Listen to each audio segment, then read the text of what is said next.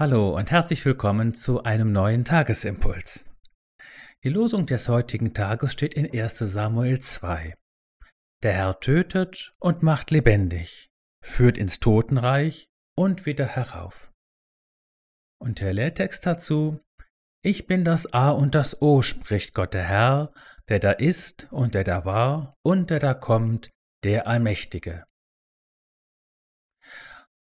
Die Überschrift lautet heute: Gott mehr erkennen. Im ersten Augenblick bist du vielleicht bei der heutigen Losung zurückgezuckt. Der Herr tötet, der Herr führt ins Totenreich. Es ist in der Tat erstaunlich, dass wir solche Worte im Lobgesang der Hanna finden, der Mutter des Propheten und Richters Samuel. Es ist sicher sehr ehrenwert, wenn wir dem Herrn nur das Lebendigmachen und das Heraufführen aus dem Totenreich, sprich die Auferstehung, zuschreiben. Doch dann bricht ja die Frage auf, wer macht dann das andere? Wer tötet und wer führt ins Totenreich hinab? In den antiken Religionen um Israel herum gab es da zum Beispiel die zwielichtige Gestalt und die mythische Gestalt eines Fährmanns. Bei den Ägyptern war das so und auch bei den Griechen ein Fährmann, der die Seelen der Verstorbenen über einen breiten Strom mit seinem Boot in die Unterwelt übersetzt. Da gab es Seelenführer und Schamanen, die die Seelen ins Totenreich geleiteten. Doch die Vorstellung, dass es da Aufgaben und Kompetenzen gab, die außerhalb von Gott lagen, für die Gott nicht zuständig sei, ist dem alttestamentlichen Denken zutiefst fremd. Da ist kein Platz für einen Dualismus, also die Vorstellung einer hellen, guten, lebensfördernden Macht und einer ihr gegenüberstehenden, ebenbürtigen, bösen und dunklen Macht. Nein, Gott ist in Wahrheit nur einer.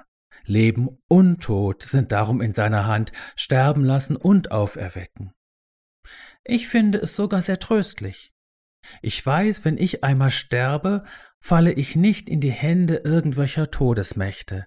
Mich sammelt auch kein wie auch immer gearteter Fährmann in sein Boot ein, sondern ich bleibe im Leben und im Sterben und im Tode in Gottes Hand.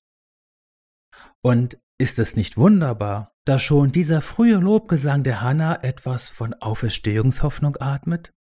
Also den Tod vor dem Leben nennt und das Totenreich zur Durchgangsstation degradiert? Amen dazu. Im Lehrtext ergreift Gott selbst das Wort in einer Art Selbstoffenbarung.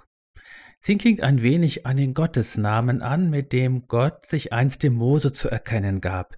Ich werde sein, der ich sein werde, so lesen wir es in zweiter Mose drei, inklusive all den vielen Übersetzungsmöglichkeiten, die das hebräische Yahweh mit einschließt.